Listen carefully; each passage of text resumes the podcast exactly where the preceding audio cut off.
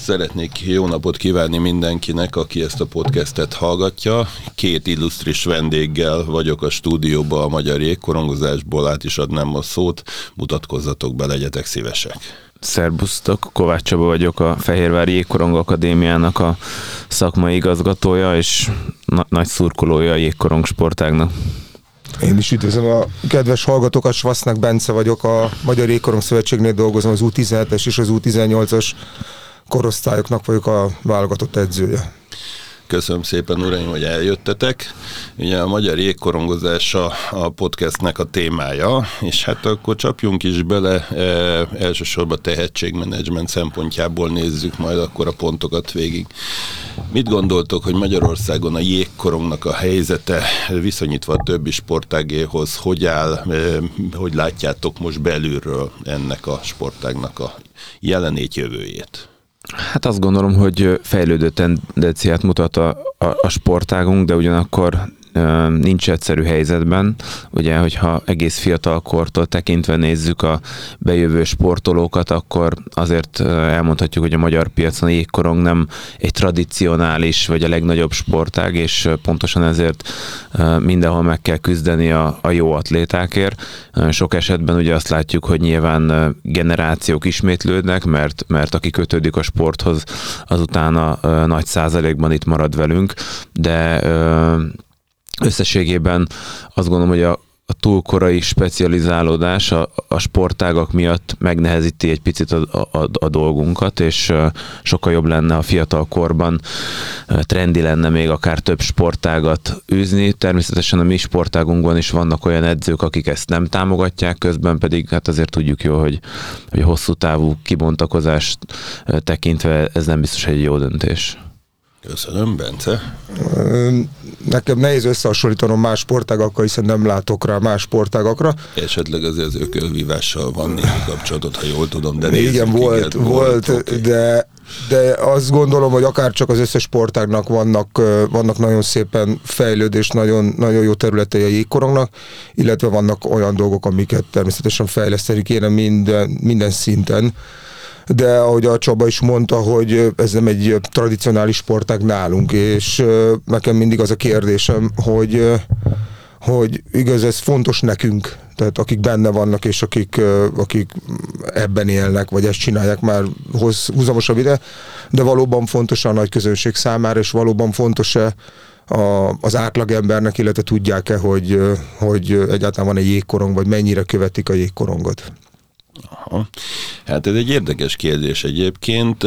Mi mit szeretnénk láttatni magunkból, akkor most inkább azt nézzük, és szerintetek mit érzékelnek? Akkor menjünk ezen a nyomvonalon. Csabi? Hát szerintem ez egy olyan sportág, ami, ami fejlesztés szempontból, most ugye ne, nem élsportról beszélünk, hanem fiatalokról, nagyon sokat adhat egy fiatal játékosnak. Tehát szerintem amit szeretnénk, hogy lássanak a szülők, az az, hogy fiatalkorban irányított 50 perces ö, ö, mozgások, foglalkozások vannak, ahol a gyerek megtanul esetleg so, sorban állni, megtanulja az alapszabályokat, ott a 60x30-on belül mindegy, hogy apuci anyuci mit akar, mert nem tudnak bejönni a szerencsére a jégpályára a, a, a szülők, nem mint hogyha baj lenne, de azt gondolom, hogy kell hagyni a gyereket önállóságban. Szerintem ez, ez, ez nagyon jó, és ez segíti talán utána később az iskolában, az óvodában a, a beilleszkedést. Azt gondolom, egy nagyon jó komplex mozgás, ami, ami a, a mai generációra különösen szerintem ráfér, és egy olyan közösség része tud lenni, amelyik, amelyik később utána évekig el tudja kísérni őt gimnáziumban, egyetemen, és hogyha, hogyha valakinek pozitív élményei vannak, akkor utána akár egy, egy, egy életen át. Szerintem ez egy nagyon-nagyon jó üzenet lehet, és, és természetesen, hogyha valakinek minden jól alakul, akkor az út végén ott lehet egy, egy profi karrier, legjobb esetben mondjuk egy, egy magyar válogatottság, vagy egy külföldi szerződés, de azért azt tudjuk, hogy ahogy a piramis szűkül fölfele egyre rövidebb, vagy egy, egy, egyre kisebb az esély, ugye, mert hogy nagy a verseny a pozíciókért, de ha, ha ez nem jön össze, akkor is eltöltenek, nem tudom, 15-20-30 évet a sportban, mozognak, egészségesek maradnak. Köszönöm, Bence, hogy látod? Igen, maradjunk az utánportlásnál. Nincs sport, számomra, és azt gondolom, hogy a számunkra, akik benne vannak, ez talán a legjobb, és a, a, a, hát nem is azt mondom, hogy legösszetettebb, de nagyon összetett sportág. Tehát, hogyha ezt valaki fiatalon elkezdi, akkor azon kívül meg tudunk korcsázni, és egy, egy teljesen más közegben mozogni, egy nagyon jó közösségbe csöppelhet bele, és hogy a Csaba is mondta, tehát a, az élethez való skilleket is megkaphatja, hogyha olyan szerencsés és olyan edzők és olyan környezetbe tud dolgozni. Tehát azt gondolom, hogy egy, hogyha ha valaki egy jó környezetbe kerül, akkor mind sportolót, mind személyiséget, vagy mind embert nagyon, nagyon jó irányba lehet terelni, és egy nagyon jó közeg a, a jégkorong a fiatalok számára. Magam részéről annyit tennék hozzá, hogy én az elég sok sportággal beszélek, azoknak a vezetőivel, különböző résztvevőivel, és hát azért picit irinykednek is ránk, és ugye mindig az erőn felüli teljesítést szokták egyébként említeni, és nagyon bízom benne, hogy egyébként ez a magyar jégkorongozásnak sajátja marad, hiszen a sportágunkban ez egy küzdősport, igaz, hogy csapatsport, de küzdősport, tehát ezt meg kell, hogy őrizzük, ezen kell, hogy dolgozzatok.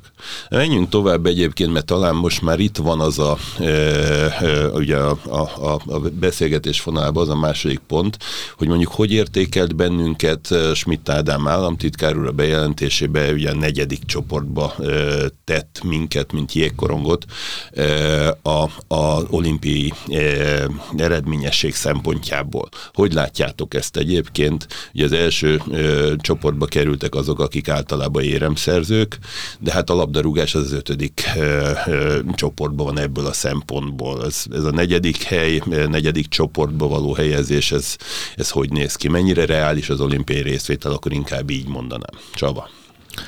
Hát igazából, hogyha megnézzük a múltat, akkor, akkor azt mondhatjuk, hogy nem vagyunk egy klasszikus olimpiai sportág, sajnos, ugye. 64-ben voltunk utoljára olimpián. Így van, tehát, hogy, hogy, hogy ezt itt, itt nem érdemes félrebeszélni.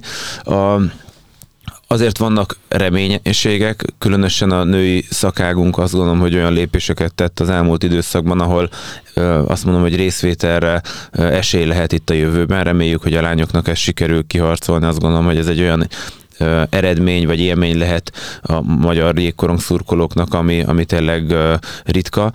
Úgyhogy nem vagyunk egy, egy klasszikus olimpiai sportág. A, amikor mondjuk a Bencével mi még játszottunk, akkor, akkor volt hasonló nem is tudom, értékelés vagy kategorizálás, ugye olimpiai pontszerzés kapcsán így, így sportági szövetségek támogatását vagy kategorizálását tekintve. Úgyhogy ilyen szempontból sajnos az reális, hogy mi nem vagyunk egy olimpiai ö, ö, sportág. Én azért nagyon bízom benne, mondom, hogy a, a lányok férfiben reálisnak kell lenni, elképesztően nehéz oda kerülni.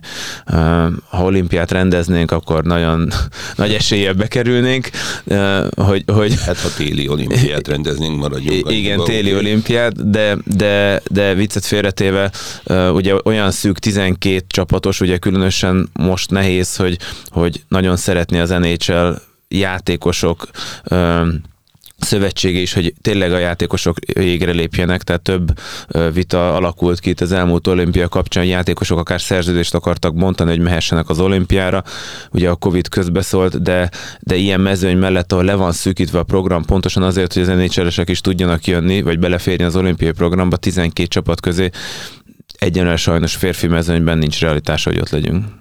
Svaszi, hogy látod? Mm, én is megkülönböztetném a női szakágat, illetve a férfi szakágat. A Csaba meg mondta, vagy említette, hogy a lányoknak több esélye van, ez valóban így van de ugye mi a, én a férfi szakágat képviselem, úgy, és én is azt gondolom, hogy, hogy az, hogy ez mit jelent technikailag, illetve milyen szponzorációt, illetve milyen, milyen előnyökkel jár egy-egy olimpiai ciklusban, erről, erről nekem nincsenek világos információm, tehát ezt a döntést ebből a szempontból értékelni nem tudom, vagy nem szeretném. Egy biztos, amit a Csaba is mondott, hogy a magyar jégkorongnak, a magyar válogatottnak egy olimpiai szereplés az nagyon távolinak tűnik jelenleg. Tehát azt kell ugye tudni, hogy egy átcsoportos világbajnokság 16 csapatos, oda mi most ismét fölkerültünk nekünk, nekünk nagy kérdés az, vagy tehát az a célunk, hogy ott tudjunk maradni. Egy olimpia pedig 12 csapatos. És Amiből az egyik az a házigazda, tehát ezt is tegyük hozzá, mint láttuk Dél-Korea vagy Kína esetében. Igen, és, és valóságban nekünk az, az átcsoportnak az elejét, vagy az első 12 csapat az nagyon messze van tőlünk, és a, a kvalifikációs folyamat is olyan, hogy azt gondolom, hogy az első tornát, az, azt, hogy már többször is azt ott, ott sikerül ugrani az akadályt és tovább lépnünk, de a második körben már olyan csapatokkal találkozunk, amit egy, amit egy torna rend, egy-egy mérkőzésen el tudjuk kapni ezeket a csapatokat, de egy körmérkőzéses lebonyolításban onnan tovább jutni, az, az egy nagyon nagy falat a, a magyar jégkorongnak, ez, a, ez az igazság, ez a realitás, és hogyha ha ezt tükrözi a, a, a, az olimpiai bizottságnak a döntése, hogy minket a negyedik csoportba tettük, akkor tettek, akkor azt gondolom, hogy ez egy, ez egy reális értékelés volt a magyar jégkor, a férfi jégkorongnak.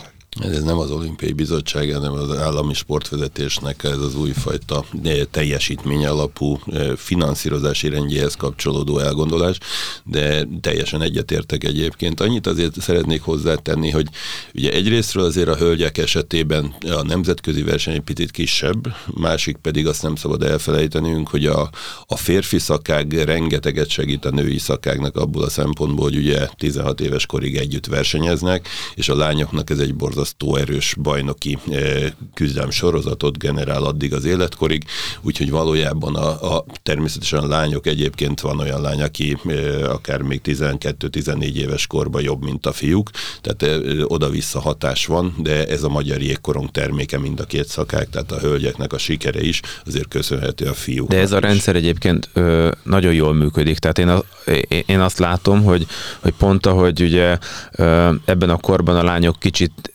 akceleráltabbak, érettebbek, tudják, abszolút fölveszik a versenyt a, a 12-14 éves srácokkal. Most is számos olyan ügyes lány van az U14-es bajnokságban, akik azt kell mondjuk, hogy meghatározóak, és nekik is nagyon jó, meg a férfi mezőnyre is ráfér, mert, mert pluszban egy kis versenyt okoznak. Ezt egyébként ugye személyes tapasztalásból is meg tudod erősíteni, a, a fiaid ott játszanak, ha jól tudom. Igen, igen, igen, igen. Oké, okay, menjünk tovább akkor a következő pontra, ami tulajdonképpen a ö, tehetség. Bence, most te mondjál először, hogy jégkorom. Ki számít tehetségesnek? Ú, hát ez egy, ez egy nagyon nehéz kérdés, és ezt rengeteg oldalról meg lehetne közelíteni. Ugye a korosztály, ahol, ahol én dolgozom, ez a 17-es, 18-as, U17-es, U18-as korosztály, ez jelenleg 2005-2006 hatos uh-huh. születésű gyerekekről szól. Ha, ha szigorúan erre a korosztályra koncentrálunk, és itt próbáljuk meg megkeresni a tehetségeket, akkor az általános motoros képességeken túl ugye itt már meg kell, hogy jelenjenek a, a speciális uh-huh. képességek, amik a, a jégkoronghoz szükségesek, de, de hogyha, hogyha lejjebb megyek, akkor, akkor nyilván ez egy, ez egy, ez egy nagyon, nagyon tág fogalom, erről rengeteget lehetne beszélni, de, de azt gondolom, hogy, hogy akinek az átlagos képességnél egy ö, ö, jobb mozgás kultúrája van, ö, könnyebben tanítható, gyorsabban is tanul, illetve bizonyos játékhelyzetekben ezeket a megszerzett ö, tudásokat elő tudja hozni, és bizonyos játékszituációban tudja ezeket alkalmazni, azokat nevezném én tehetségnek, de, de azért élesen elkülöníteném azt, aki mondjuk egy, mondjuk egy U10, U12 vagy U14-ben nevezünk mi tehetségnek, illetve elkülöníteném azt, akik, akik a felsőbb korosztályban, illetve a felsőbb évjáratokban mondjuk rájuk, hogy tehetségesek. Oké, okay, köszönöm Csaba. Hát a Bence nagyon sok olyan dolgot mondott, ami, amivel egyetértek, és talán annyival egészíteném ki, hogy, hogy akármilyen korosztályt veszünk, én, én szeretem ezt egy kicsit külön választani, hogy van egy van egy hardveres része a, a játékosnak, ami az, hogy, hogy, hogy ugye a atletikus, jó mozgás kultúrával, ahogy a Bence mondta, ez, ez nagyon-nagyon fontos.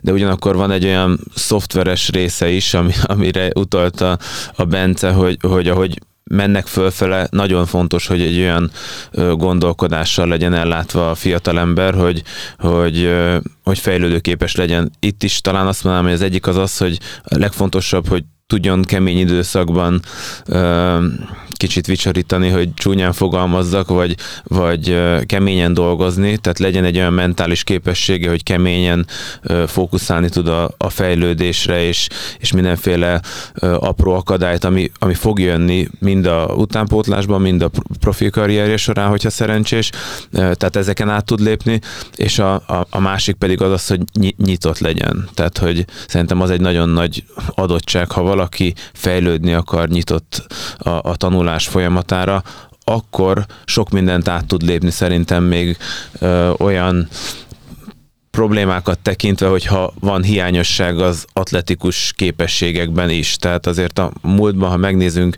ö, nagy játékosokat, ezzel a szoftveres résszel sok mindent kárpótolni lehet, vagy, vagy, vagy, vagy, vagy, vagy lefedni, mert, mert a hozzáállás, a, a mentalitás az elképesztően fontos. Nem véletlenül van az, hogy ha megnézzük a, a mai draftokat, vagy a, a, vagy a, a scoutingot mondjuk a sokkal fejlettebb ö, jégkorong országokban, akkor komoly szerepe van már annak is, hogy beszélgetnek a, a, a játékosokkal, megnézik a szülői hátteret, megnézik, hogy hogy viselkedik a cserepadon, a bemelegítésnél.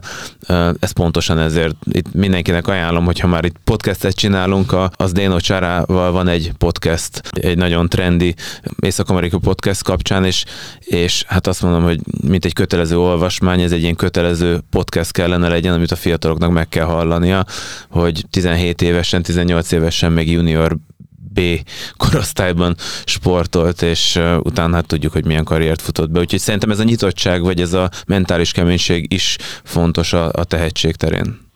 Oké, okay, két dolog jutott eszembe, de akkor menjünk először a, a, ezen a Déno vonalon. Ugye soha nem volt szlovák utánpótlás válogatott, majd utána azért a Stanley kupát is magasba emelte, illetve ő, ha jól emlékszem, akkor világbajnok is volt a szlovákokkal. Tehát ez egy tényleg egy fantasztikus dolog. E, de most a, térjünk vissza a szoftveres részre. A szoftveres résznél fej vagy szív, Bence, melyik a fontos?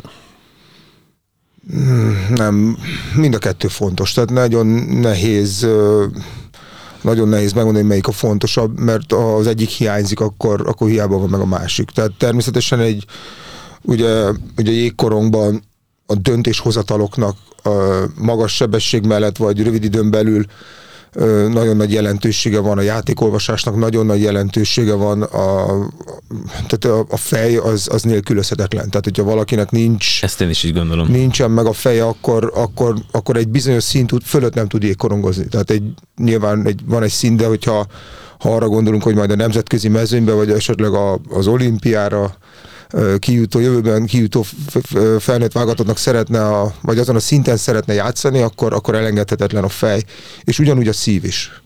Tehát ugyanúgy a szív is, hogyha valaki ugye Csaba mondta ezt a 17 éves kort, de vagy onnan, vagy még, még fiatalban, ha nem hozza meg azokat az áldozatokat, hogyha ha, ha a, a, a hétköznapjait nem úgy éli, ahogy, ahogy az neki a legjobb, tehát hogy meglegyen a pihenő ideje, meglegyen a megfelelő táplálkozása, nyilván a szociális hátteret nem tudja befolyásolni, de hogyha ezek nincsenek meg, és nincsen meg a, a, a szív, tehát ha, ha arra gondolunk, hogy, hogy mennyire keményen dolgozik, mennyire akarja a sikert, mennyire alázatos a játék iránt, ezek mind, ezek mind hozzátartoznak ahhoz, hogy valaki, valaki sikeres, valaki tehetséges legyen, de nem csak a jégkorongban, hanem azt gondolom, hogy, hogy sportáktól függetlenül bárhol. Tehát a, a tehetség nem tud kibontakozni a szív és a fej nélkül. Köszönöm, Csaba. De hogy látod? Hát ez így van, ugye, ugye ahogy a Bence mondta, bizonyos szint fölött tényleg kell a fej. Ugye ha megnézzük az utánpótlás fejlődéseket, akkor, akkor mondjuk egy accelerált gyerek, akinek 12-14 éves korban nem okoz gondot, vagy korábban akár azt, kerülgetni a többieket, mint a bolyákat, ez egy szuper jó adottság, ez egy atletikus adottság, legyünk őszinték addig a pontig, mert, mert utána, amikor mindenki utoléri a, a, őt erőben, meg képességekben, akkor, akkor jön az, hogy, hogy a fejnek egy, egyre nagyobb szerepe szerepe lesz. És ugye itt, a, ha a fejnek egyre nagyobb szerepe van, akkor akkor el kell kezdeni használni a társakat, amit ő lehet, hogy az elmúlt négy-öt évben nem használt, mert meg tudta oldani egyedül. És hogyha van nyitottság, vagy van ö, fej, akkor képes megugrani, de erre erre több ilyen tanulmány is, vagy ilyen ö, anyag készült, hogy az accelerált gyerekeknek a beválása sok esetben, ha megnézzük a későbbi bevállást, akkor rosszabb arányt mutat, mert, mert évekig nem kell használják. Ugye itt ez, ez egy szakmai felelősség mindenki részéről, hogy ha ez a gyerek accelerált, akkor nem biztos, hogy a bolyákat kell kerülgesse, és, és hétvégi tornákat kell nyerni, hanem kell fölfele tolni a, a, a létrán. Elég korán ki kell nyitni neki, hogy kezd el használni a társakat, mert előbb-utóbb ez gond lesz, de sajnos azért látunk sok ilyen példát itt a, a, a mi közegünkben, de nemzetközi közegben is, hogy, hogy valaki korán nagyon sikeres, de később utána emiatt nem tud. Úgyhogy, úgyhogy kell mind a kettő, meg tényleg az, hogy mondom, az nagyon-nagyon fontos, hogy valaki nyitott legyen, vagy akarjon fejlődni. Bence, mondjon. Uh, ugye előbb említettünk egy játékost, a Zdeno Csarát, aki aki, akinek a podcastjét ajánlatos, én nem hallgattam, de meg fogom hallgatni, és bár nem hallgattam, de el tudom képzelni, tehát ismerve a játékos már amennyire ismerem őt, vagy figyeltem a, a pályafutását, nem hallgattam a podcastet, hangsúlyozom, de biztos vagyok benne, hogy nála szív volt a dominánsabb, mint a, mint a képességek, illetve a játék intelligencia. Nem azt akarom mondani, hogy egy, hogy egy, hogy egy buta játékos volt, mert különben nem jutott volna, és nem tudott volna ilyen szinten hokizni, de de ugye a, a, a Csaba már megemlített a kiválasztó, de, vagy kiválasztást is. Valószínű, hogy egy, hogy egy, egy magas gyerek volt, akinek valószínű, hogy a mozgása nem olyan volt, amilyen a szlovák szakemberek szerettek volna látni, de ugye ez is egy, ez is egy fontos szempont, amikor a tehetségekről, illetve a kiválasztásról beszélünk, és lehet, hogy ott le, őt leírták, hiszen annyi, annyi játékosan vagy olyan merítés van, vagy nem vették észre a tehetséget, és biztos vagyok benne, hogy, hogy nála például a szív dominált, és azt tartott, hogy ilyen magas szinten az jutott el oda, hova eljutott, és és ennek köszönhetően lett ő a, a Bostonnak a csapatkapitánya. I, illetve a fej, mert ugye ő neki volt egy alapképessége, ami valaki szemében tehetség volt, valaki szemében gond volt, mert ahogy mondtátok, tényleg ő nem, nem volt elég mozgékony mondjuk itt az európai mércé, vagy a mércéket ö, ö, tekintve, ugye itt ő még a csehszlovák hoki érában nőtt föl, kint azt gondolták, hogy jó lesz védekezni, csak annyira nyitott volt, elkezdte figyelni a többi játékos, hogy tud fejleszteni magán olyan képességet, amivel még jobb tud lenni. Ha megnézzük, a, amikor az nhl volt, ő elmondja, de tényleg mindenkinek ajánlom, hogy hallgassa meg, hogy ő már nhl hátvéd volt, amikor elkezdte figyelni a legjobb hátvédeket, a Lindströmöt, azokat a embereket, akiktől tanulni tud, mert, mert a szokásokat meg akarta tanulni, de itt ez a tanulás, vagy ez a nyitottság, ha belegondolunk egy Kobe Bryant példájába, vagy egy Michael Jordan példájába, hogy, hogy egy-egy apró lepattintást, mozdulatot milliószor gyakorolt el magába, és, a, és a, amikor jelenkorban ő működött, akkor már voltak olyan társak, akik azt mondták, hogy hát ez őrült. Úgyhogy azt gondolom, hogy ez a nyitottság, ez, nagyon-nagyon fontos. Köszönöm. Azért tegyük hozzá, hogy emiatt a méretek miatt volt az egyik legnagyobb tűzerejű játékos, még az nhl is, hiszen eh, a botja is a leghosszabb volt, karja is, jó magasról, nagyon nagy letet tudott venni a bot, illetve a korong, tehát eh, ezt is észlelték. Ugye itt az a nagy dolog, mondtátok, hogy leírták, nem írták le, ha nem tartott, nem kell berakni a válogatottba, gondolom Bence, te sem rakod be, nem azt szerint eh, teszed össze a válogatottan. Itt az a nagy dolog szerintem ebbe, hogy ő maga is, meg volt egy pár pár olyan edző az élet útjába, akik egyébként tartották benne a lelket, és edzették, és próbálták őt egyébként felnőtt szintre, nagyon magas szintre eljutni. És hát nem biztos, hogy az a edző, aki annak a csapatnak az edzője volt, és a, azért volt megbízva, hogy most a legjobb csapatot állítsa össze, hogy feltétlenül hibázott, mert lehet, hogy ő akkor nem volt a, a legjobb, de hogy mondod, ebben, ebben az a fontos, hogy volt olyan, aki, van, aki meg meglátott benne. valamit benne. Így van. Ezek nagyon nagy szerencsék is egyébként, hogy ki milyen edzővel kerül össze. Ha már itt tartunk, akkor mondjatok egy-egy edzői nevet, vagy akár kettőt, akivel nagyon szívesen dolgoztatok együtt, és nagyon pozitív volt a pályátok szempontjából. Bence? Bence kezdte. Hát az utánportlás évemet kell megemlítenem, akkor az első edző Búzás János volt amennyire hokiba sokat nem kaptunk, tehát kezdők voltunk, tehát nem is a, a hoki volt a lényeg, hanem, a, hanem ahogy megszeretette velünk a játékot, és, és azok az emlékek, amik, amik akkor értek, azok meghatározók voltak, tehát ő lenne az utánpótlás az első edző. Később Szilasi Bélát emelném ki, ő volt az, aki úgy igazán igazán tanította nekünk a játékot, és nagyon sokat tanultunk tőle, és tőle kaptam talán a legtöbb bizalmat az utánpótlás éveimbe. Ha pedig felnőtt felnőtt pályafutásomból kell edzőt mondani, sok jó edzővel dolgoztam, szerencsés vagyok, de ha egyet ki kell emelnem, akkor az Glenn Williamson, aki, aki, miben, aki miben legtöbbet volt ő más, mint a, a, a többi, aki nagyon neves szakemberekkel dolgoztam, miben volt más Glenn, mint a többiek?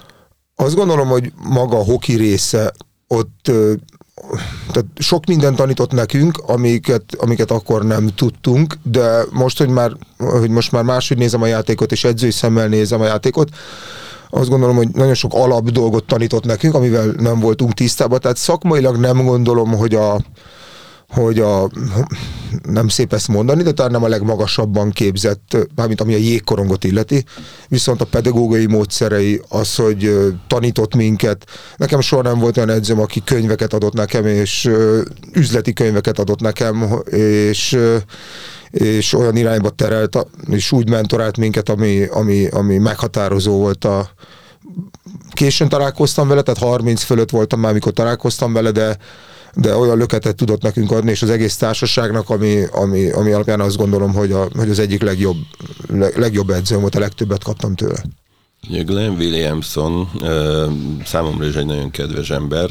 Engem az döbbentett meg, amikor kért magyar történelem könyveket egyébként angolul nem tudom, hogy ez megvan ez a sztori nektek.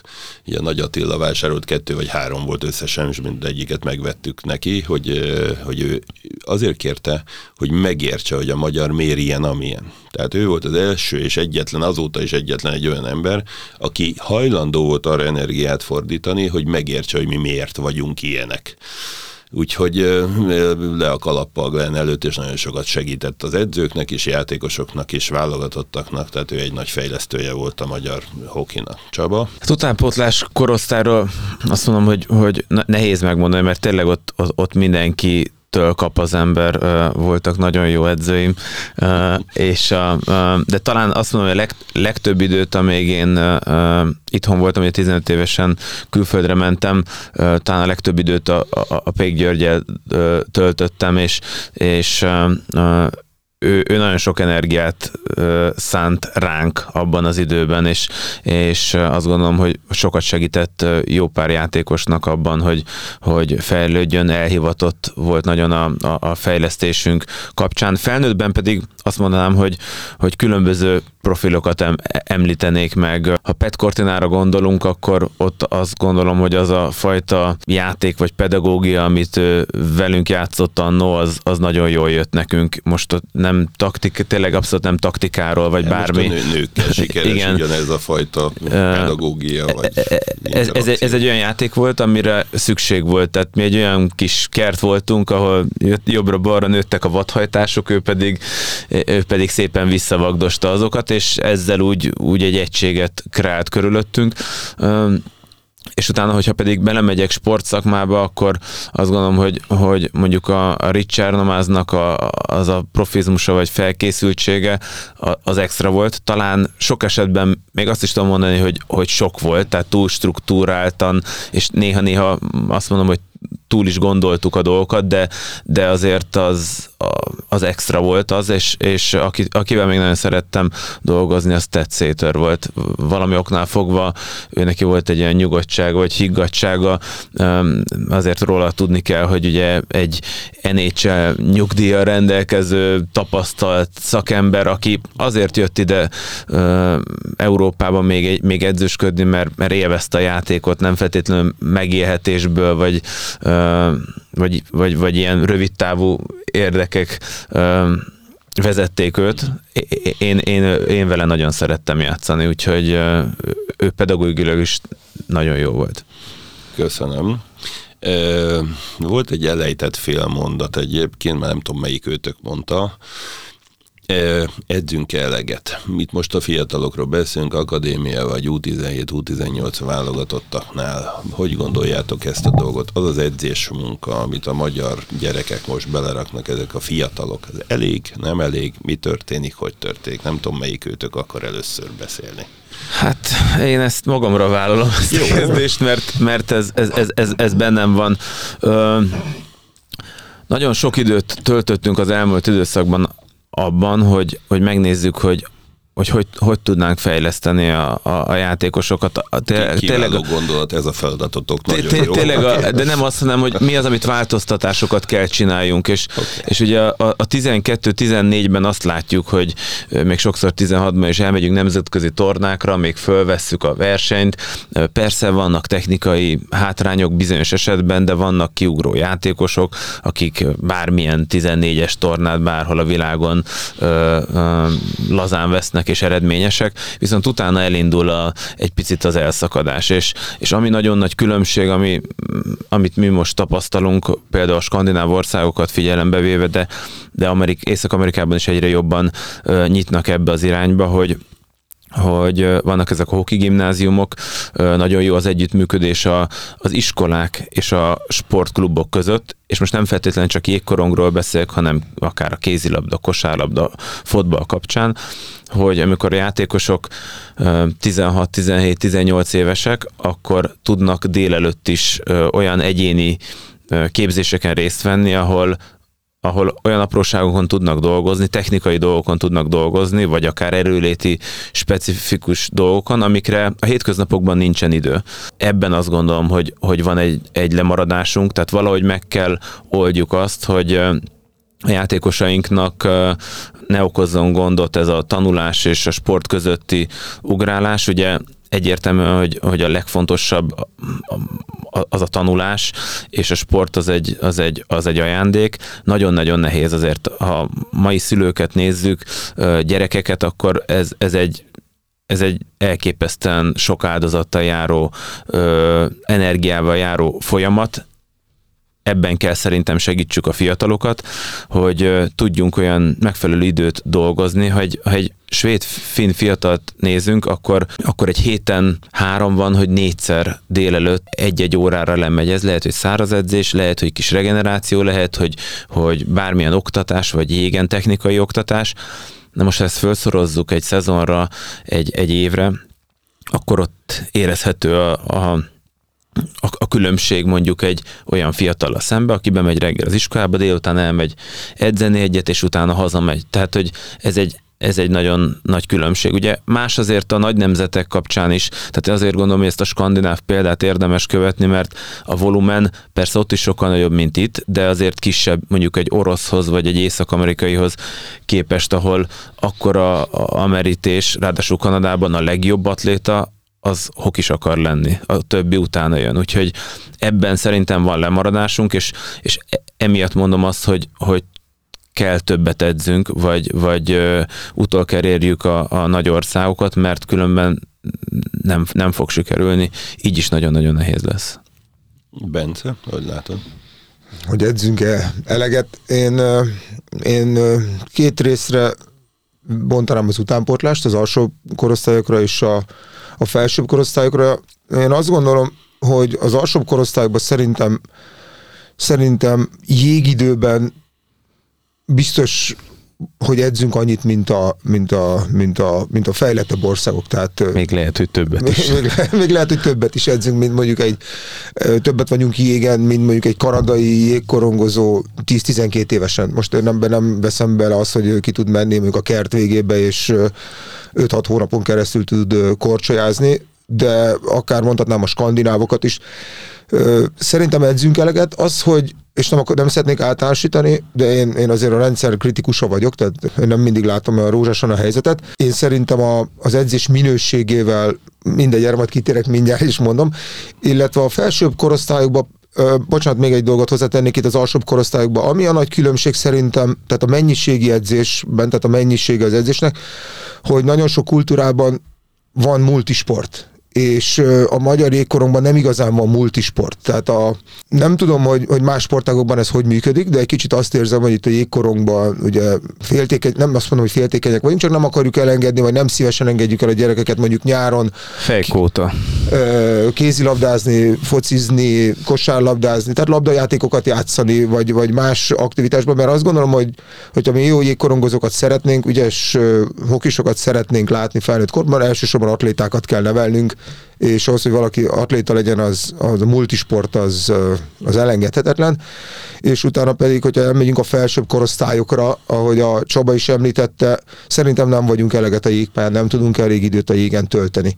És ugye ugye a Csaba már említette, de én is azt gondolom, hogy, hogy szerintem nekünk az lehetne az lehetne egy, egy, egy jó út, ami, ami Skandináviában vannak ezek a hoki osztályok, tehát a hoki gimnáziumnak hívják, de de én voltam most kint Svédországban, nekik... De itt tiz... ugye vannak, tehát ez fontos megemlíteni, hogy ez egyébként az egész rendszernek jól lehet, bocsánat, hogy közelök, de hogy itt vannak Nyugodtan. kézilabdások igen, is, igen. meg focisták, tehát igazából valamennyire egy sportosztályról beszélünk, csak a hoki osztályról mi azért beszélünk, mert a hokisokat nézzük. Igen, épp ezt akartam mondani, hogy amikor most kim voltam Svédországban, akkor, akkor a hoki csapatnak 14 helye volt az osztályba, és a többi helyeket azt nyilván más sportágokból töltötték föl, és ott olyan modell volt, hogy hétfő, kett, szerda, reggel kondi, edzés, utána, ö, utána az iskolába mennek, természetesen etetik őket, tehát kapnak megfelelő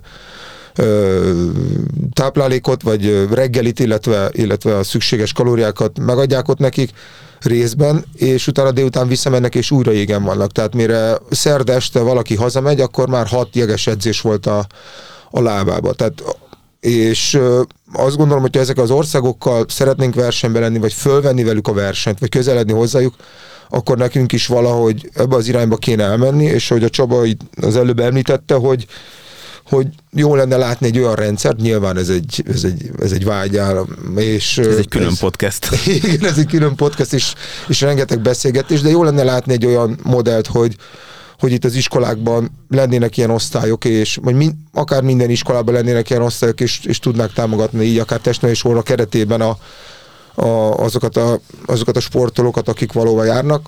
Úgyhogy a kérdésedre válaszolva, alsó korosztályban azt gondolom, hogy edzünk annyit, mennyiségében, viszont a, a felső korosztályokban nem edzünk annyit.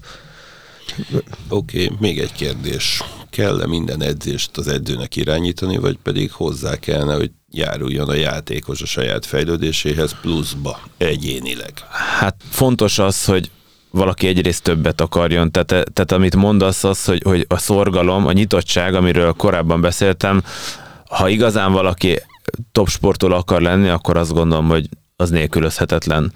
A másik, ami aspektusából erre a kérdésre tudok válaszolni, az az, hogy, hogy én azt is látom, ami, ami nagyon uh, elmaradt az elmúlt időszakban, nagyon sok, sok sportot tekintve, hogy, hogy uh, ugye elég korán elindul a specializálódás, és, és elkezdünk a táblára taktikát, meg, meg, meg, meg meg playbookról beszélgetni egész fiatal korban, ami persze ez fönt nagyon fontos a, a, a magasabb korosztályoknál. Én azt is látom, hogy nagyon sok fiatalban ez a játékértés, vagy ez a játékosság, hogy, hogy, hogy finomabban fogalmazzak, az, az hiányzik. És a kreativitás. A kreativitás, ami, ami viszont szerintem arra vezethető vissza, hogy, hogy szabad játékra kell ö, késztetni a, a, a srácokat.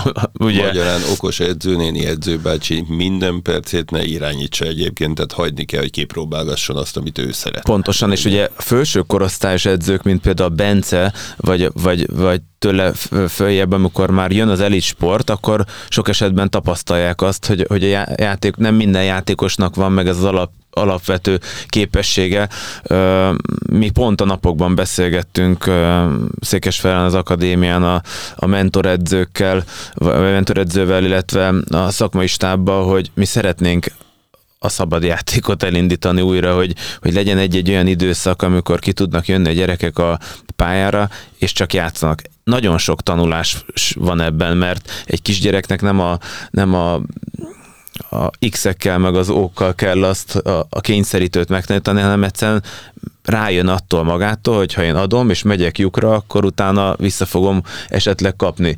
Vagy, vagy ha egy picit idősebb játékos lemegy a grundra focizni, és, és jönnek a picik, és valaki hiszt is, akkor, akkor ott az a nevelő ö, tanulás, hogy, hogy ha te hiszt is vagy, akkor kiraknak, és állsz a, állsz, állsz a pálya szélén. És, és ezek olyan folyamatok, amik, amik ilyen apróságoknak tűnhetnek, de de elképesztő fontos nevelő hatása van, hogy utána ne legyen az, hogy ha ő hiszt is, és az edző leülteti U18-ban mondjuk a Bence egy világbajnokságon, akkor nem kezd el puffogni, vagy egy negatív ö, emberként rombolni az öltözőt, hanem tudja azt, hogy figyelj, ha én hisztizek, akkor én a part szélén találom magam, úgyhogy, vagy a partvonal szélén találom magam, úgyhogy, úgyhogy szerintem ez a szabad játék, sajnos ami ugye volt abban, hogy akár a grundon, vagy, vagy a testnevelési órákon többet mozogtak, vagy szünetekben, nem tudom, ez, ez, ez valahogy ö, hiányzik. Bence? Ö, azt gondolom, hogy egy játékos fejlődése, vagy egy tehetség kibontakozása, nyilván az edző, kell hozzá az edző is, de kell hozzá a játékos is. Tehát kell, hogy tehát edzőként kell, hogy teret adjunk a játékosoknak szerintem arra, hogy, hogy, hogy a saját ötleteikkel jöjjenek, hogy, hogy a jégen egy kicsi szabadidőt adjunk nekik, hogy azon dolgozzanak, vagy azt csinálják, vagy akár én hallottam olyat is. Nálam a válogatottban hogy limitált az idő, tehát ilyenre nincs lehetőség, hogy, a, hogy, hogy mondjuk a a játékosok összeállítják az edzést, és akkor azt mondják, hogy ezeket a gyakorlatokat szeretném. Tehát azt gondolom, hogy egy hosszú szezon során, hogyha az edző belerak ilyen dolgokat, akkor azzal megtörheti a monotóniát, illetve... Hát fontos, fel... hogy élvezzék így a gyerekek. Van, így van, vagy, vagy van, aki azt mondja, hogy, hogy lehetne nyugodtan zenére is edzeni egyszer-egyszer. Tehát ezek a, ezek, a, ezek a módszerek ott vannak. Azt gondolom, hogy az edző is kell hozzá, sőt, nagyon nagy, nagy százalékban, de az lenne a jó, hogyha a játékos a saját felelősségének érezni azt, hogy neki fejlődni kell, vagy fejlődni szeretne lehetne. Tehát ez egy, ez egy kettős játszma, de, de az edzésen azt gondolom, hogy kell teret adni arra, hogy, hogy kiérjék a kreativitásukat, kiérjék a, a, a, a spontanitásukat, és, és, és bontogassák a szárnyukat ezen a területen is. És amit a Csaba mondott a, itt a szabad jégről, én, én azt mondom, hogy egy picit talán kritikusabb vagyok itt a, a magyar közeggel, mint az átlag, de, de kimentem, és négy égfelület van, tehát azért ezt tudni kell. Tehát mások a lehetőségek, de az egyik égpályán kettőtől négyig, vagy, vagy déltől kettig, nem tudom pontosan, azt hiszem kettőtől négyig, ha jól emlékszem, minden nap szabad jég van.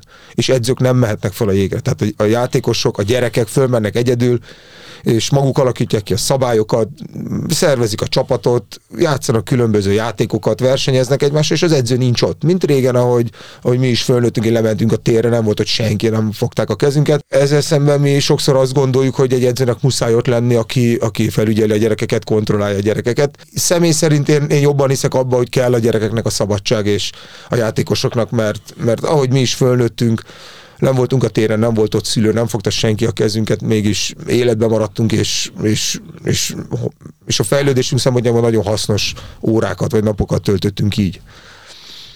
Egyértelmű egyébként, csak egy pici adalék, és a hallgatóságnak mondom, hogy Magyarország az első irányított edzés az 1941-ben volt, odáig is volt hoki, tehát 25-től azért elment 41-ig is aránylag jó eredményekkel. Természetesen az edzők nagyon sokban segítik a játékosokat, ugyanakkor viszont az egy nagyon-nagyon fontos dolog, hogy az edző ne hát minden egyes momentumát azért a játéknak, meg a játékosoknak ne ellenőrizze, legyen lehetőség egyébként erre a kreativitásra.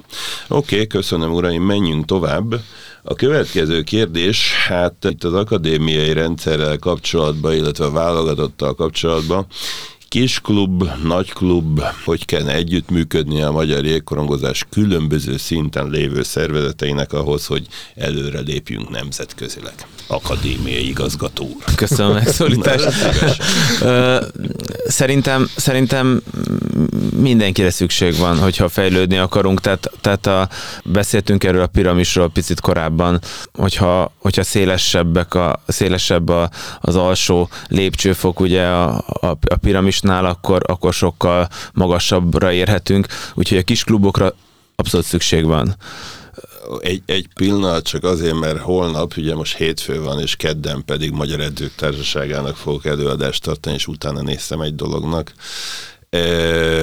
a, a minőségi utánpótlás nevelés a legfontosabb, nem pedig a mennyiség. Mennyiség egyébként hosszú távon fog majd esetleg valami helyzeti előnyt adni, de a SPLIS kutatások egyértelműen bebizonyították, hogy valójában az, hogy azok a gyerekek, akik ezt a sportot választják, vagy azt a sportot, mindegy, amelyikről, amelyik az ő kedvenc sportájuk, abban milyen lesz a, a menedzsment, és hogy fogják őket felhozni. Nagyon érdekes egyébként, de mindenki hát, azt hiszi, hogy a széles alapból majd lesz, hát nem biztos. Én a mi sportágunkban arra gondoltam, hogy, hogy azt gondolom, hogy egy tradicionálisabb sport tudjunk még lenni, nyilván ugye az, hogy az országban több helyen elinduljon, el, elinduljon a jégkorong, az azért nagyon fontos, mert hogy, mert hogy azokra a területekről is jöjjenek ki tehetségek.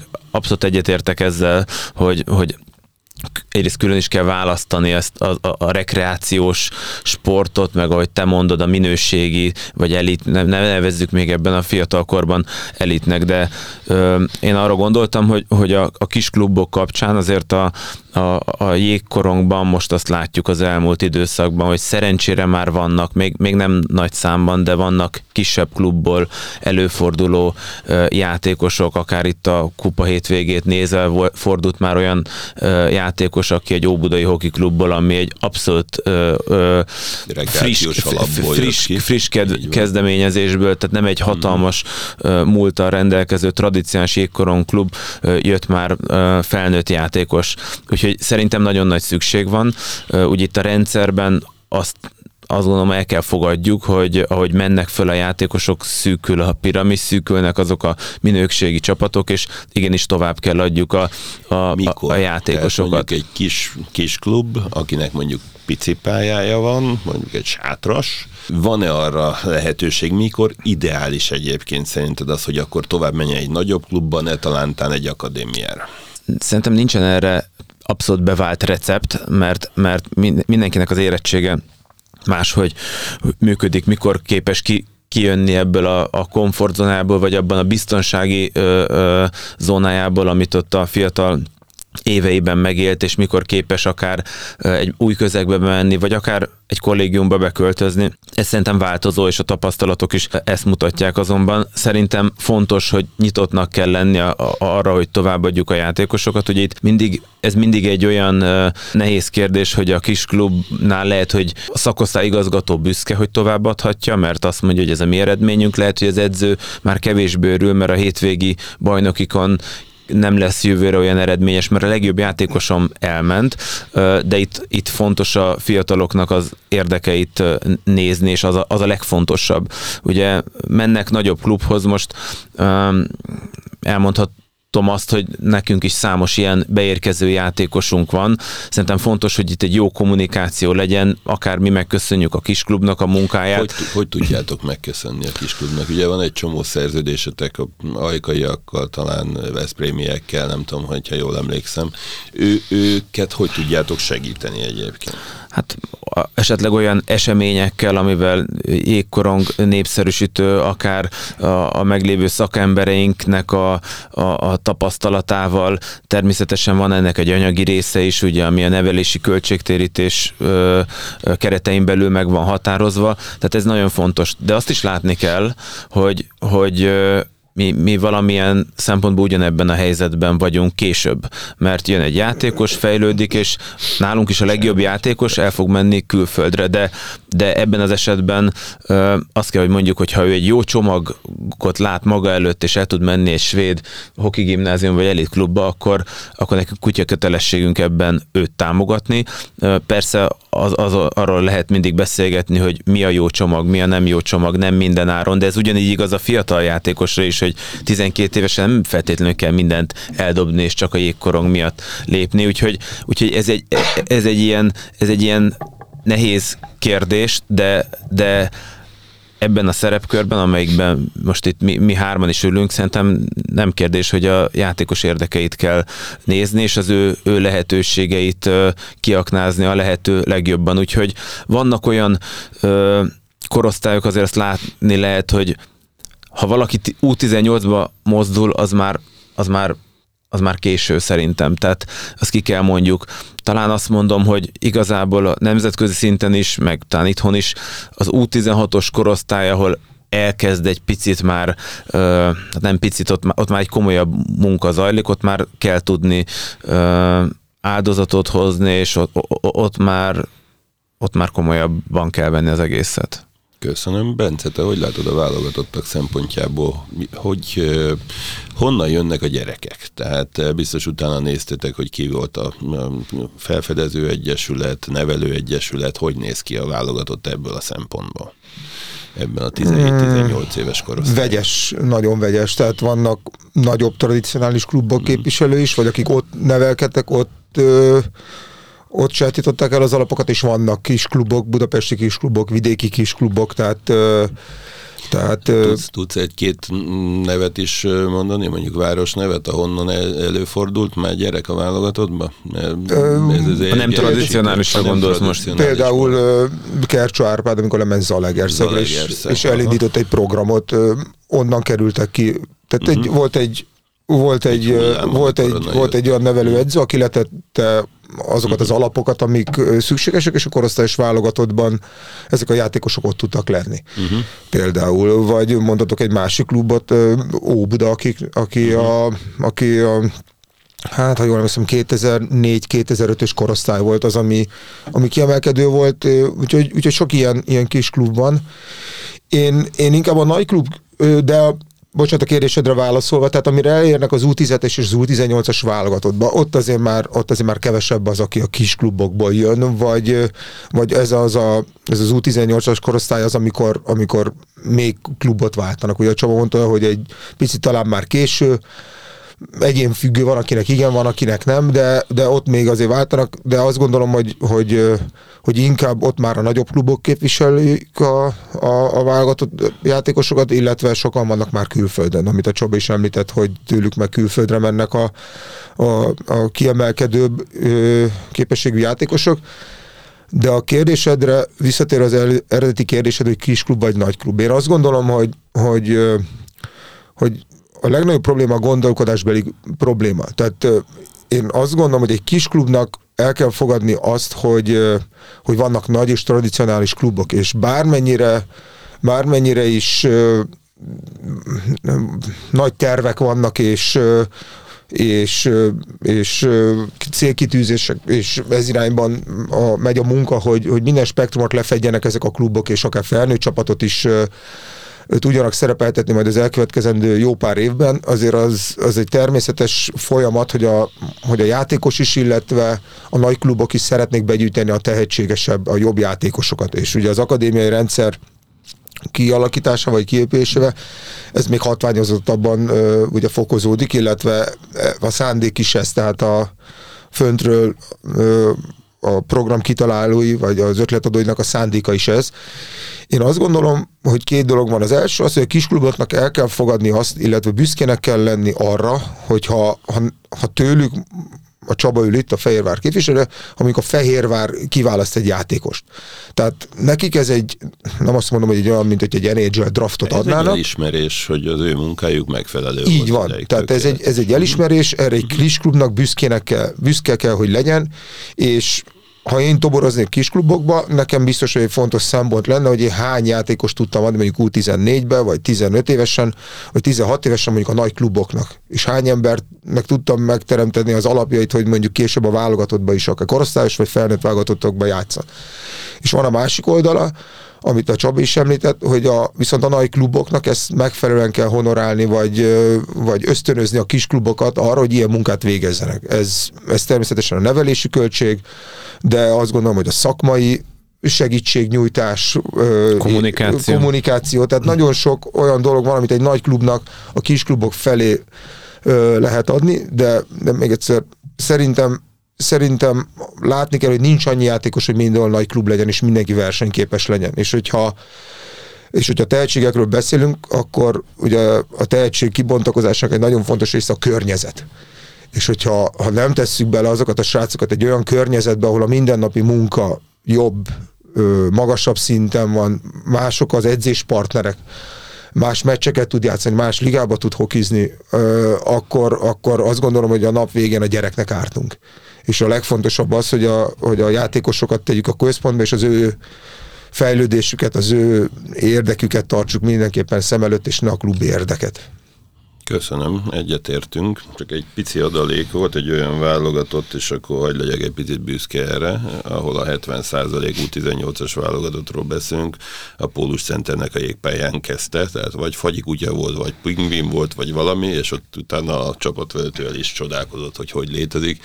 Természetesen ugye a kezdő lépéseket kapták meg annó nálunk.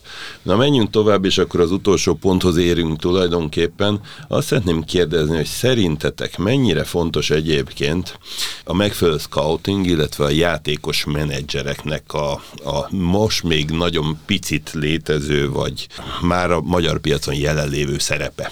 Klasszikus scoutingról azt gondolom, hogy még a magyar piacon nem igazán beszélhetünk, de természetesen ez is egy olyan terület, amiben nyitottnak kell legyünk a, a fejlődést tekintve akár itt gondolhatunk mondjuk a, a Bencék pozíciójára, hogy mondjuk a, a válogatott keretek összehívása kapcsán megfigyelni, milyen karakterisztikákat keresünk, mi, ki mire képes, megismerni a játékost. Tehát ilyen szempontból a sportágban Magyarországon nincs is kifejezetten scout pozíció. Most ugye az akadémiai rendszerek kapcsán indult ez el, mert, mert előírt feladat, hogy a tehetségeket valahogy be, be kell áramoltatni a, a rendszerekbe. Úgyhogy szerintem ez egy olyan terület, amin, amin fejlődnünk kell. Itt volt is egy szakmai napunk, ugye, amikor amikor pontosan ezért uh, hívtunk meg egy NHL scoutot, illetve aki korábban a, a Trinecnek a scoutja volt, ugye háromszor nyertek cseh bajnokságot sorozatban, pontosan ezért ez volt a célja, hogy megismerjük a gondolkodási módot, de ez egy olyan téma, amire korábban se tanítás, se tapasztalat a, a, a hazai piacon nem volt, úgyhogy ebben fejlődnünk kell. Egy fontos dolog, mert, mert hogyha tudjuk, hogy igazán mit kell nézni, milyen korosztályban, mi az, amit nem a jégen kell nézni, hogy megismerjük a játékosokat, akkor egy csomó energiát pénzt lehet ezzel spórolni, és, és talán ami a legfontosabb az az, hogy, hogy lehet, hogy olyan gyöngyszemeket találunk a rendszerben, ami, ami utána később a játékos karrierjét segítheti, illetve hát nyilván a magyar válogatottak akár később. A scoutingról röviden szerintem ennyit, tehát abban, fej, abban fejlődnünk kell és tanulnunk kell még ezt.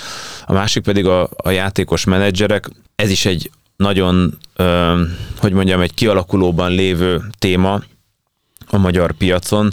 Egyre több fiatal van, aki menedzsereket bíz meg azért, hogy tárgyaljon. Én én korábban ö, ö, ugye jó sokáig voltam egy helyen Székesfehérváron, de, de fontosnak tartottam azt, hogy ne én magam beszéljek a... a, a Ki volt a menedzsered? Tedd hozzá, légy szíves.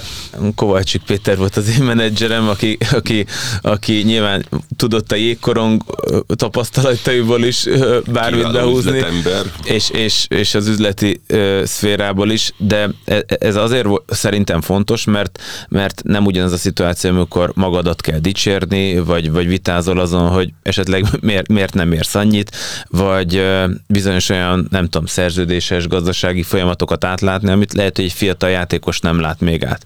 Úgyhogy ilyen szempontból, ha valakinek van segítsége, aki tud ebben tanácsot adni, akkor ez, akkor ez, ez szerintem nagyon jó lehet, és egy ilyen konfrontációt is el lehet ezzel kerülni, akár mondjuk egy, nem tudom, egy, egy szakosztályvezető vagy egy játékos között. Azonban fontos azt is látni, hogy ezért sok olyan van a piacon, akik csak a darabszám miatt, a megfelelő százalék miatt működik, és nem biztos, hogy a gyerek érdekét szolgálja, nem, nem biztos, hogy a, igen, hogy a karrierjét építi, pluszban egy azt gondolom, egy, egy olyan segítő, nevezzük ezt most menedzsernek, vagy tanácsadó, mert lehet, hogy ez egy családi rokon is lehet valakinek. Fontos, hogy azt mondja, hogy figyelj, barátom, ez a realitás, ne, azért, ne, azért maradjunk két lábon a földön. Tehát egy ilyen nevelő szándék is benne lehet. És a külföldri igazolás tekintetében is ez nagyon fontos. Az, hogy, hogy ha valaki külföldre megy, akkor ugye itt fiatalkorról beszélünk, akkor az, még itt nem pénzekről. Tehát meg kell találni a fiataloknak azt a helyet, ahol tényleg reális esélye lesz arra, hogy, hogy hogy sik- sikeres lehessen, és ne az legyen, hogy fejkót alapján valamelyik klubtól kap egy kis pénzt vissza, és darabra viszi oda, de nem olyan bajnokságban van, nem olyan a háttér a, a, a családnál, akinél lakhat, vagy, vagy ülni fog. A vagy, vagy, vagy ülni fog, úgyhogy, úgyhogy ez fontos mind a profi részen, én is azt gondolom, mind a, a fiatal részen. Mi is a fiatalokkal, amikor beszélünk, és van olyan, hogy ugye az akadémiáról megy ki valaki, akkor próbálunk annyit mondani, hogy, hogy nyugodtan kérdezzen, nyugodtan mondja. Látjuk, hogy nagyon nehezen nyílnak ezen a téren, nem biztos, hogy bíznak a folyamatban, hogy, hogy, hogy támogatjuk, de, de azt gondolom, hogy azért a kapcsolati tőkék alapján, vagy a edzői tudások alapján, vagy megkérdezünk válogatott edzőket, azért, azért tudunk segíteni, és sokszor nehéz is a szülőknek, mert hát nyilván nem biztos, hogy ezen a piacon mozognak, és nem tudják, úgyhogy, úgyhogy ez fontos, mert ez egy tehetséggondozásként is tekinthetünk rá egyébként, és hogy, ha megnézzük a legnagyobb uh, NHL sztárokat, akkor, akkor nagyon sok, nagyon hosszú ideig együtt dolgozik a menedzserével, de ezt láthatjuk sok esetben fociban is, és kialakul egy tényleg egy bizalmi kapcsolat, mert tudják azt, hogy, hogy nem rövid távú érdekeket néznek egymás szem, vagy egymás irányába. Bence, röviden, hogy látod?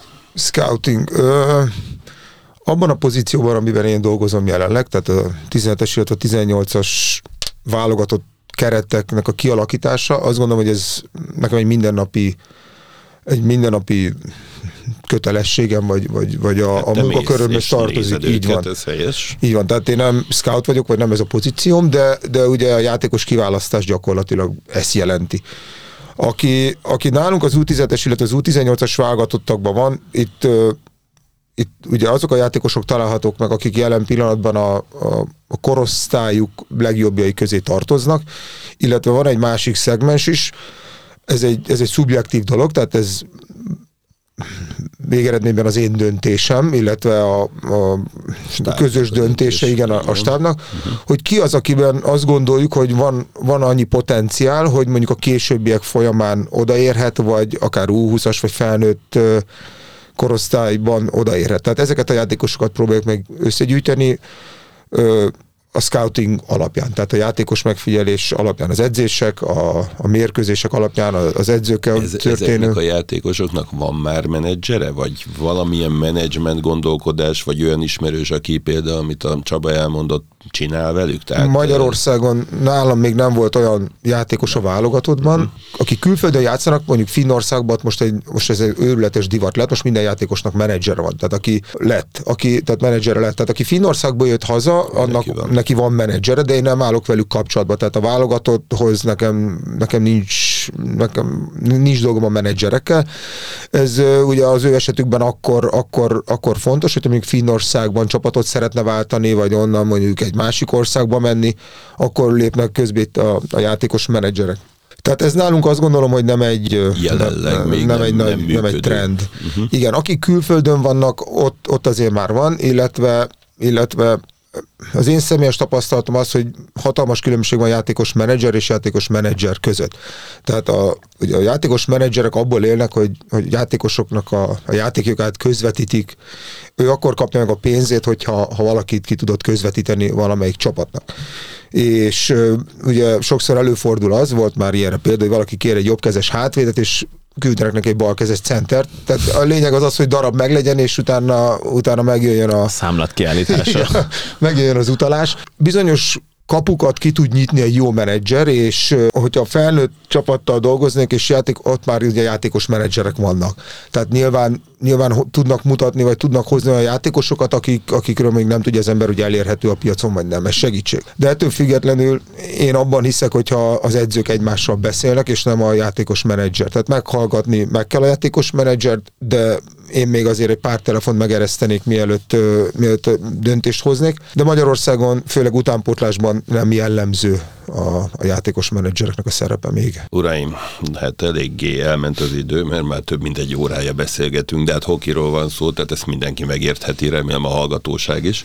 Nagyon köszönöm, hogy itt voltatok. Egyetlen egy mondatot szeretnék még. E, ugye Csaba, te már végeztél, Bence, te meg már nagyon közel vagy a szakedzői diplomádnak az átvételéhez, már csak egy szakdolgozatot kellene valamilyen módon összevarázsolni. Mondjatok, legyetek szívesek a TF-ről valamit, hogy mit adott nektek a TF. Csaba. Hát a diploma mellett... Fantasztikus, egy jó diplomát, igen, egy ütőképes, hiszen igazgató lettél, igen. Viccet félretéve, én azt gondolom, hogy olyan tapasztalatokat, meg kapcsolati tőkét is, akár amit, hogyha valaki a sportban akar elhelyezkedni, akkor igenis tud, tud használni. Ugye vannak olyan tudományok, meg olyan tantárgyak, amiből nagyon sokat lehet ta- tanulni. Nyilván sok olyan van, amire azt gondolja az ember, hogy nem fogja tudni a hétköznapokban feltétlenül használni, de akkor legalább tudod, hogy hova, hova nyúj. De én pont ezért mondom, hogy ugyanakkor a kapcsolati tőke az, az ugyanolyan fontos, és az, hogy tudják kihez fordulni, úgyhogy szerintem ilyen szempontból nagy, nagyon hasznosak voltak ezek az évek.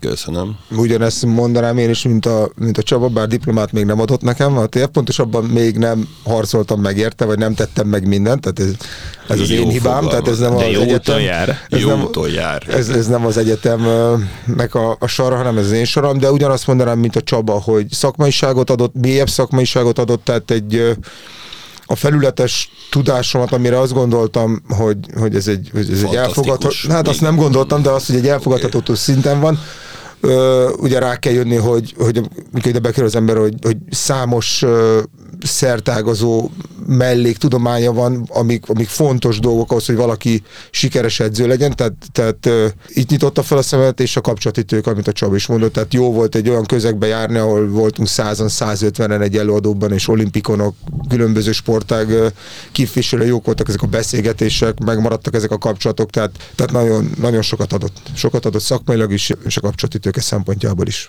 Köszönöm szépen, hogy itt voltatok, és majd várunk még vissza benneteket, reméljük más témában, úgyhogy akkor köszönöm még egyszer. Mi köszönjük. Köszönjük, köszönjük szépen.